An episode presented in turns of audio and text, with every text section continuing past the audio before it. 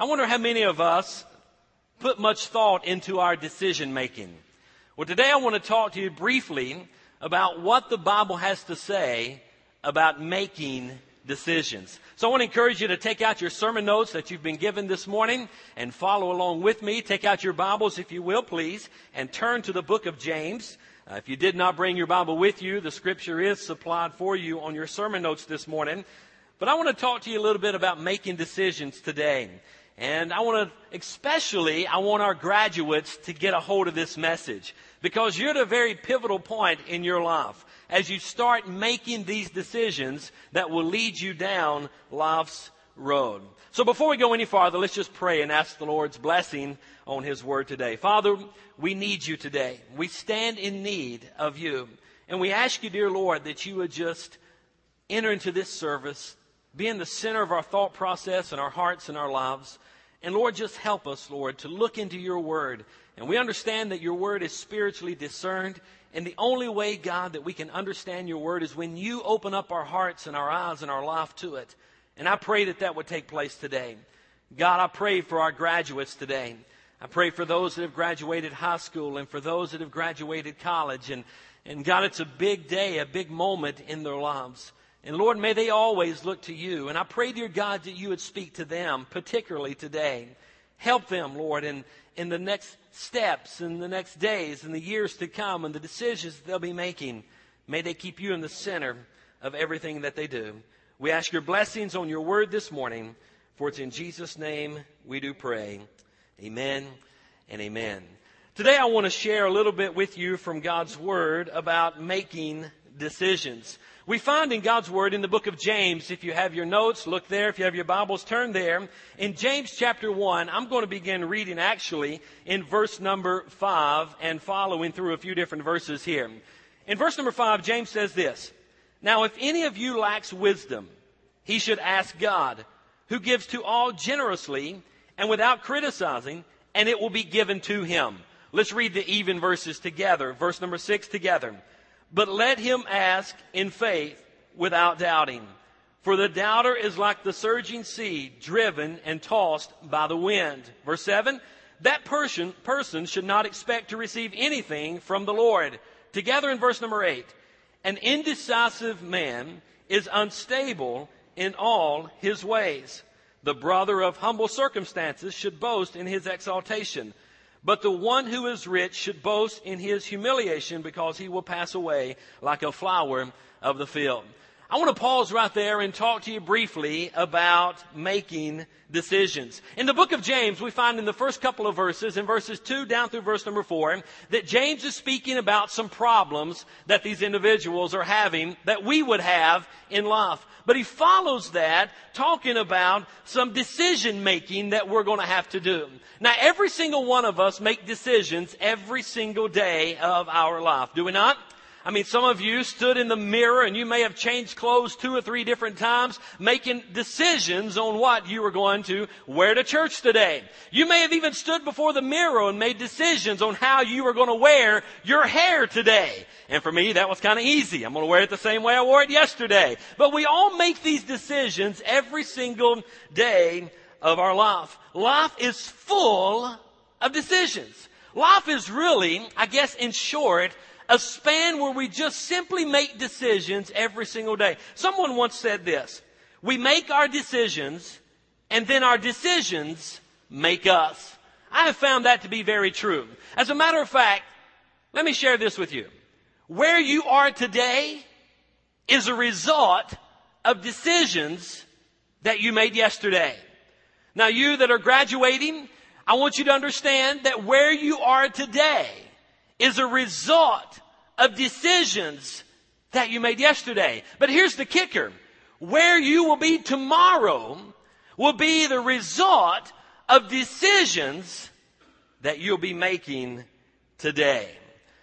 There was an individual, a young businessman, that he went up to a very successful executive there in the firm one day and he asked him this. He said, what is the secret of business success? The executive looked back to him and he said, wise decisions. Well, the young businessman looked up and he said, how can I learn to make wise decisions? The executive looked back and he said, experience. The young, enthusiastic businessman said, well, how can I get experience? The wise executive looked back to him and said, dumb decisions. you know, and that's very true. I mean, just as we go through life, we evaluate ourselves and all of us are subject to making some dumb decisions from time to time. Would you agree? I wonder how many would be perfectly honest with yourself and say that you've made a dumb decision in life. Maybe just one, but you've made a dumb decision. Every single one of us have done that. I mean, we are human. I wonder how many of us have waited too long before we purchase something? How many of us may have pondered a particular stock or mutual fund or something that we were going to really get involved in and we think, I believe I'll just wait and wait and wait. And then all of a sudden we find that we've waited too long to invest in that. I wonder how many have dated a girl or these ladies have dated a young man and, and especially the guys have thought, I'll just wait. I'll wait before I ask her out. I really like her, but I'm going to wait. And, and, and all of a sudden you've waited too long and she's been snatched up by somebody else. You see, we've all made some dumb decisions from time to time, but I want to look into God's Word and I want us to see where James can help us in our decision making.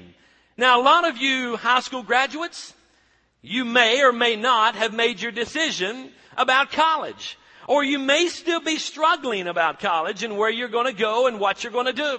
You may be struggling a little bit about your career choice and what it is you're actually going to go into.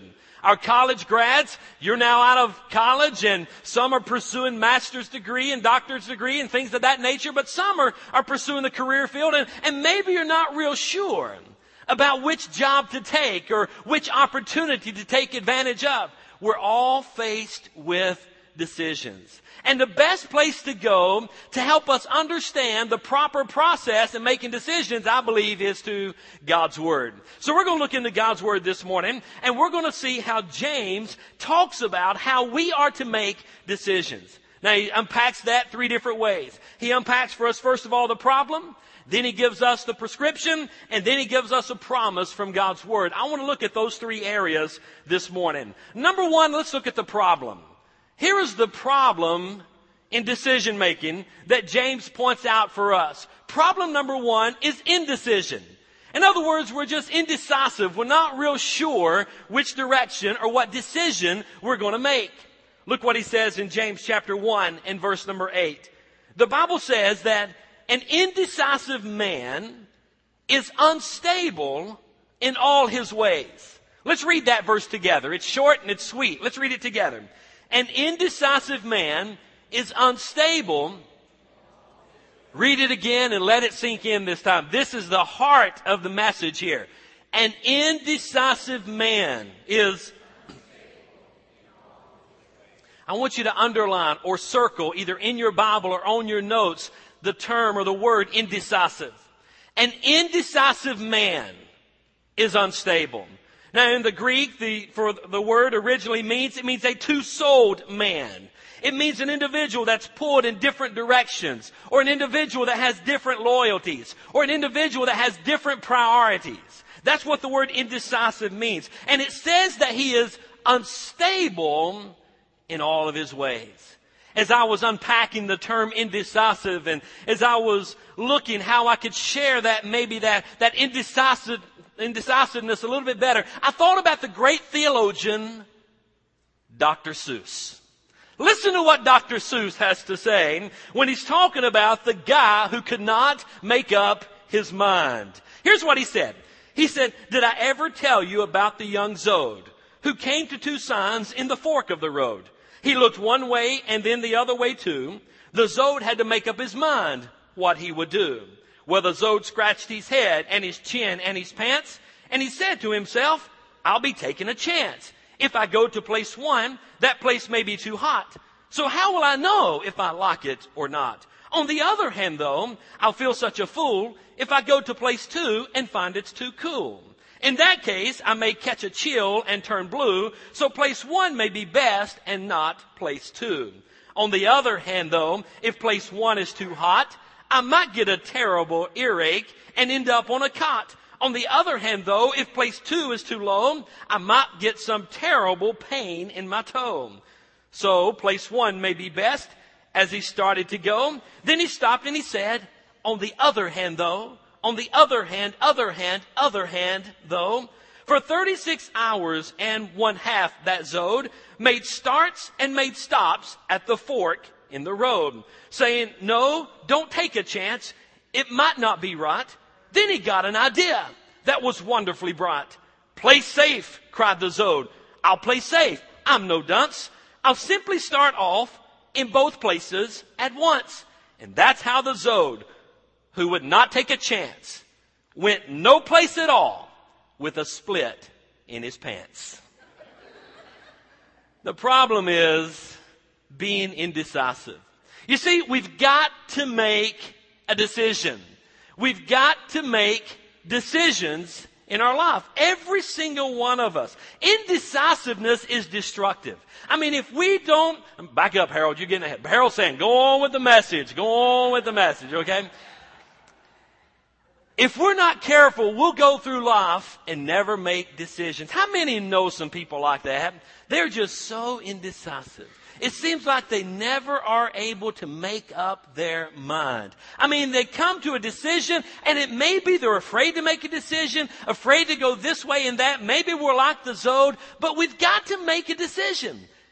But how do we make the right decision? And many of us get caught up in this indecisiveness. And let me tell you or share with you three ways that indecision makes you unstable. The Bible says that, that an indecisive man is unstable in all of his ways. Or one or three, three ways that being or not being able to make decisions makes us unstable. Number one, indecision makes you unstable in your emotions. I mean, listen, it puts a strain on you when you cannot decide. I have found the hardest thing to do is to make the decision. Carrying out the decision is really not that difficult. It's whether I should do it or not that I really wrestle over and, and fight over. But once I've made that decision, I'm able to go on with it. If we stay in that valley of indecision, it's going to put emotional strain on every one of us. We're going to be worried. We're going to be confused. We're going to not be able to sleep at night. We're going to have eating disorder. I mean, it just puts an emotional strain on us whenever we stay in this valley of indecision. The second thing I want you to jot down is this, that indecision makes you unstable in your relationships. I mean, let me tell you something, guys. Your wife is looking for you to make a decision whether you want to stay with her or not. Amen? Right? If you stay in that relationship being indecisive, it's going to cause a strain in your relationship. I'm trying to be humorous right there. Maybe that didn't go over too good. But we need to make a decision in our relationship. Think about on the job and on the career field for you that are going into the career field. I mean, if you go into a job and you're there on that job and, and you're indecisive about whether you want to do that job or not, it's going to cause a strain in the relationship between an employee and the employer. So being in this valley of indecision certainly puts a strain on our relationships. And thirdly, indecision makes us unstable in our spiritual life. And here's really where I want to get to.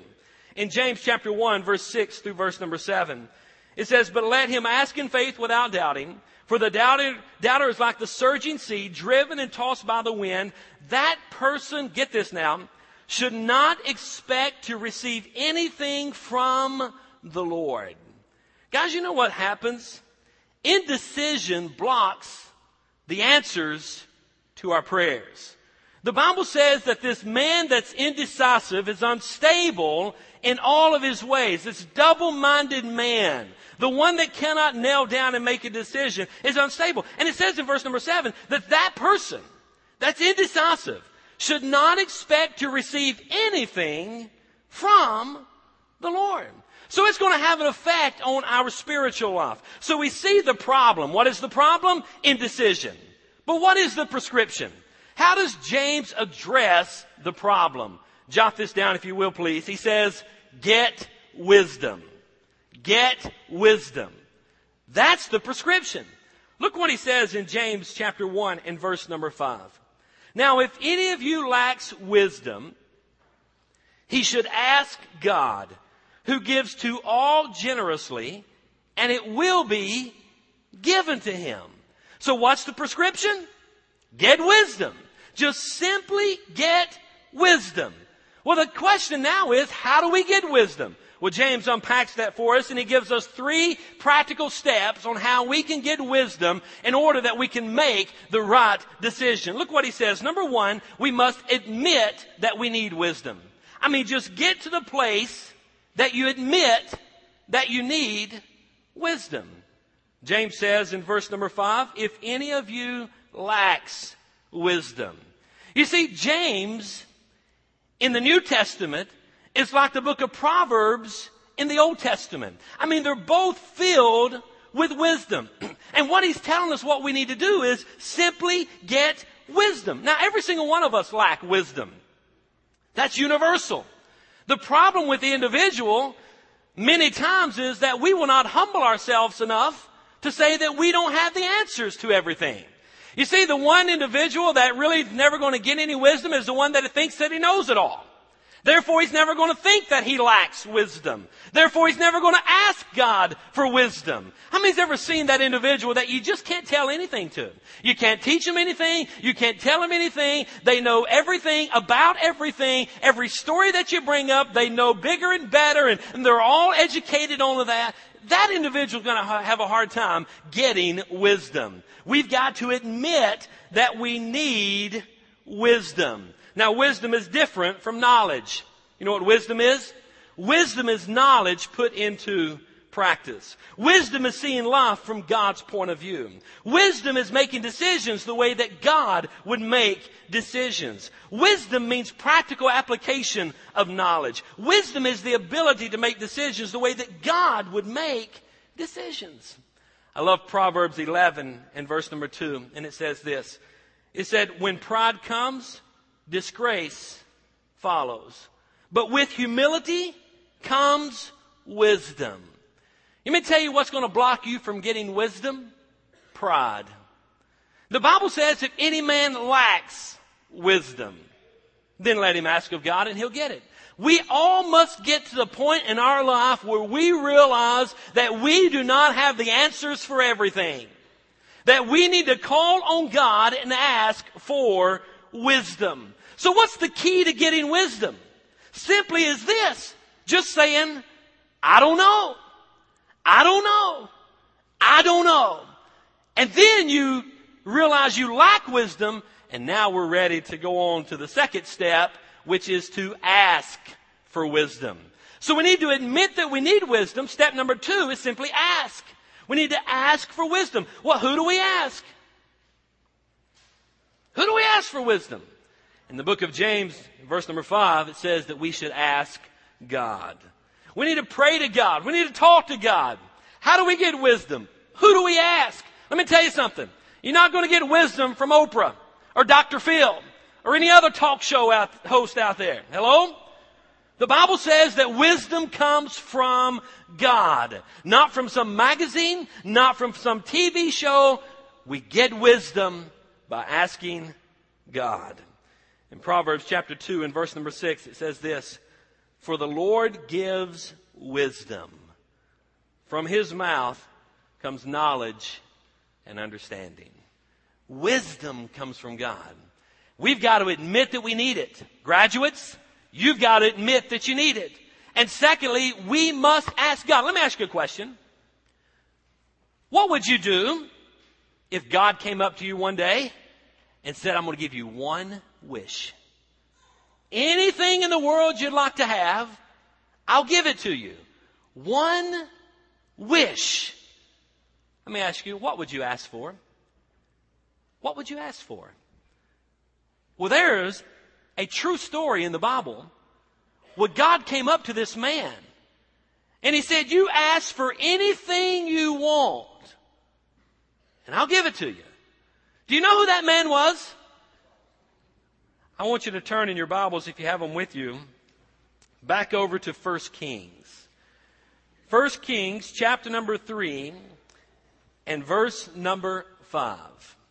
Here we have the story where God came up to this man named Solomon. And he said, Solomon, he said, I want you to ask for whatever it is that you want. And whatever you ask for, I'm going to grant you that wish.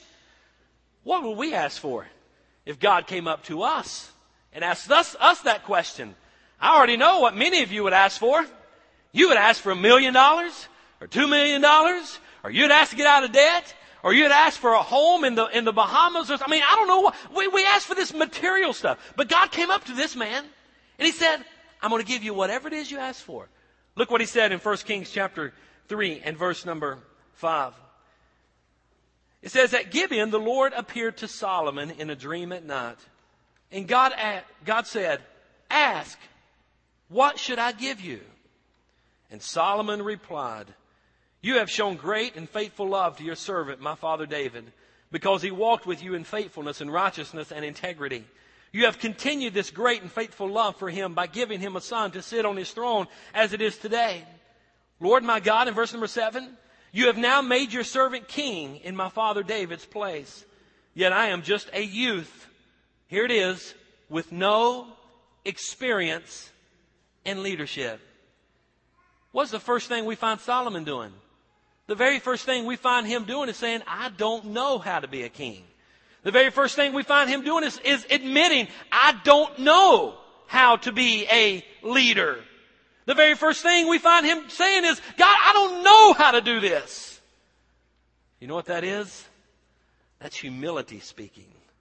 But many of us will never get to that point because pride stands in the way. We must admit that we don't have the answers. We must admit that we don't know how to do what it is that God has placed us into whatever role that we're in. And Solomon said, I don't know how to do this.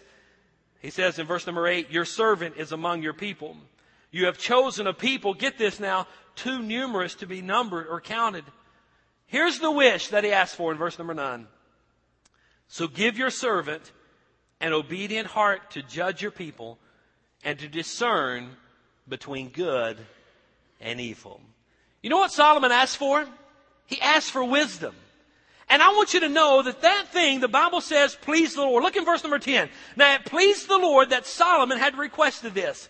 So God said to him, because you have requested this and did not ask for long life or riches for yourself or the death of your enemies, but you asked discernment for yourself to understand justice, I would therefore do what you have asked. I would give you a wise and understanding heart so that there has never been anyone like you before and never will be again. Get this, verse 13. In addition, I will give you what you did not ask for, both riches and honor. And the latter part of verse number 14 says, a long life.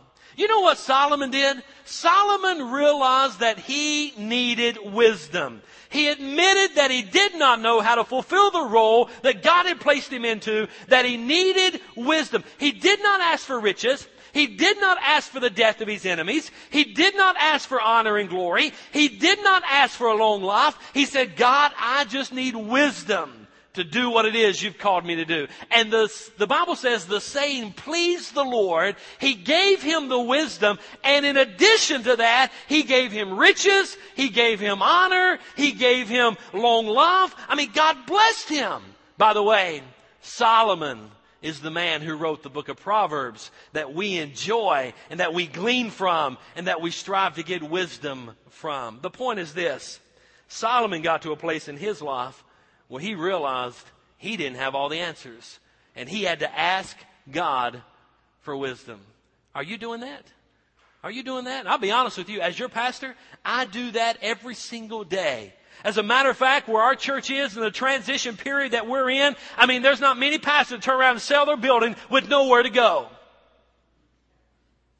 But I know that's what God called us to do. I don't know what our next step is. I'll be the first one to tell you. I really don't know. I know we're going to be here next Sunday. I know that. Other than that, I don't know. What is that? That's admitting that I need wisdom. God, I need your wisdom. And I'm asking you to give it to me. Matter of fact, I pray for wisdom hundreds of times a day, almost, it seems like. I mean, every time the phone rings in the office and Donetta says, Pastor, the phone's for you, online, whatever, I whisper a little prayer in my heart and nobody hears me. I say, God, give me wisdom. Give me wisdom. Give me wisdom.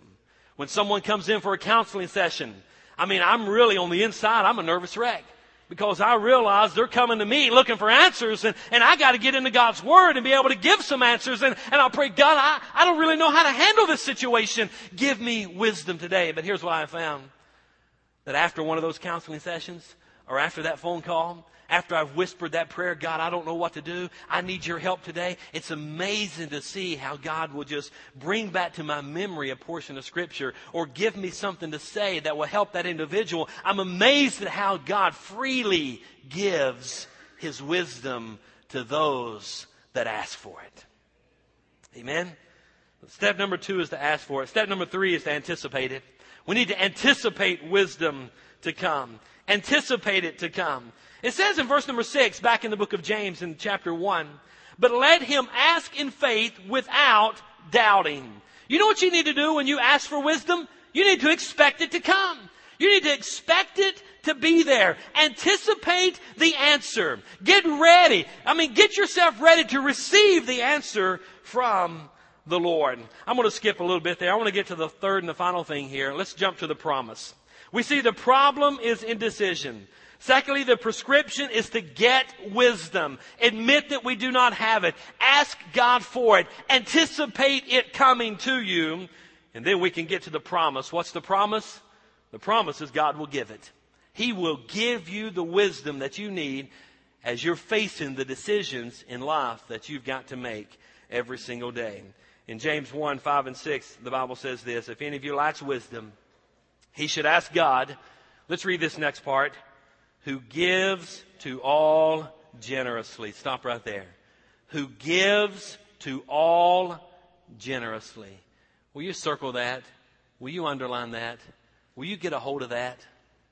God gives his wisdom. That's the promise. He's pleased when he can share his wisdom with you.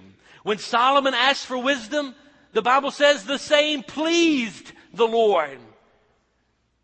Do we want God to be pleased with us? No, just ask for His wisdom. Admit that we don't have it and ask for His wisdom. And it pleases God when we do that. He's eager to give you the wisdom that you need to make decisions. So let me ask you something. High school graduates, you're facing decisions on what kind of career you're going to choose, what college you're going to. You've got decisions you've got to make. College grads, you're facing decisions whether continue with college or go into the career field or really zero in on that career that you're going to be a part of, what job you're going to take. We're all faced with these decisions. Our church is filled with young parents. Young parents, you're faced with decisions today about your children, how you're going to train them, how you're going to teach them, how you're going to raise them. We're all faced with decisions every single day of our life. It may be a career decision, or it may just be a marriage decision, or a church membership decision, or an investment decision. And James is saying this if you need wisdom, ask for God, ask for His help, and He'll give you the wisdom that you need. But let me close by talking just a moment about, I believe, would be life's greatest decision ever. And I just wonder, on this greatest decision in your life, have you ever come to the place where you've asked a question in your life, who's going to be number one in my life? That's the greatest decision you'll ever make. Who is going to be number one in my life? Is it your family? Is it your spouse? Is it your job?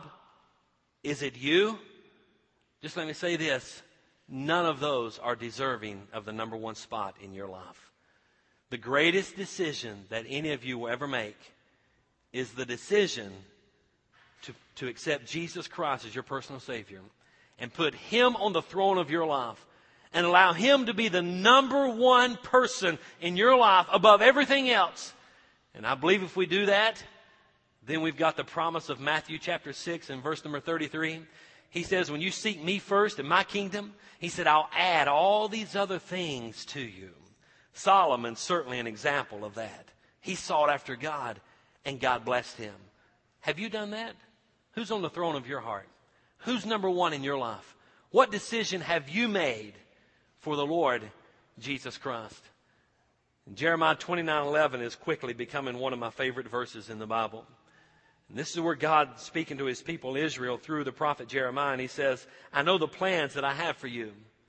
Plans for your welfare and for and, and not for disaster, to give you a future and a hope." Guys, God has a plan for every single one of you. High school graduates, God has a plan for you. He knows what it is. Do you know? If you don't, you need to admit that you don't, and you need to ask God for help and guidance. College grads, God knows exactly what He's got planned for you. And you know what He wants you to do? Seek after Him because He has a plan for you. He has a future for you. For every single one of us that are in here, God has a plan for us. And you may be saying, what is that plan? Well, you need to ask Him. Admit that you don't know. Throw up your hands. Say, God, I need you. And ask for His wisdom. And He said, I'll give it to you. I wonder as every head is bowed and every eye is closed, the smartest decision that you'll ever make in life is putting the Lord Jesus Christ in the number one spot in your life, receiving Him as your personal Lord and Savior. Asking Him to come into your life is the greatest decision that you'll ever make. I wonder, what decision are you faced with right now? What decision this week are you faced with? Maybe you haven't really shared it with anyone. God knows, and He's waiting. He's waiting for you to admit that you don't have the answers. He's waiting for you to ask Him for wisdom and direction. And he says, if you'll do that, it'll please me and I'll bless you because I have a plan for your life. Have you called on the Lord today? Is He the Lord and Savior of your life? If He isn't, maybe you need to pray a prayer like this. Just right there where you're sitting. Will you open up your heart's door and receive Jesus Christ as your Savior today by saying, Dear God, just whisper this prayer in your heart. Dear God, I realize that I'm a sinner. And I believe that you love me and you died for me. And you were buried and you rose again. And, and right now I want to receive you as my Lord and as my Savior. I give you my life. And Father, I just pray that you'd come into my life and be my Savior and forgive me. Maybe you're here and you've already done that, but you've walked away from the Lord. Why don't you rededicate, recommit your life to God today? Just pray a prayer something like this. Say, God, I've stumbled, I've fallen, I've missed your mark. I've not been faithful to you. And and Father, I just pray that you'd forgive me. Receive me back. Cleanse me of my unrighteousness and my sin. Restore right fellowship in my heart and my life with you once again. I put you on the throne of my life. Help me to make wise decisions. And maybe collectively as a church, we need to pray and ask for God's wisdom in our families in our jobs, our careers, in our church life. Father, right now we need you. As Victory Church is in a very pivotal point and as we're trying to relocate and get property and a building and God, I'm the first one to say that I don't have the answers. I'm looking, I'm waiting, I'm searching more importantly, I'm just asking, admitting that I don't know, and asking for your leadership, your guidance, your wisdom. Father, I pray that you would give that to our church. Help us to collectively pull together to seek you, not our own selfish, self centered, childish desires but to seek you. Father, give us wisdom. God, I pray for these graduates. Lord, I pray you'd give them wisdom. I pray that they would seek you. I ask you, God, to give them wisdom. And may our lives be centered in you. Use us for your glory. In Jesus' name we pray.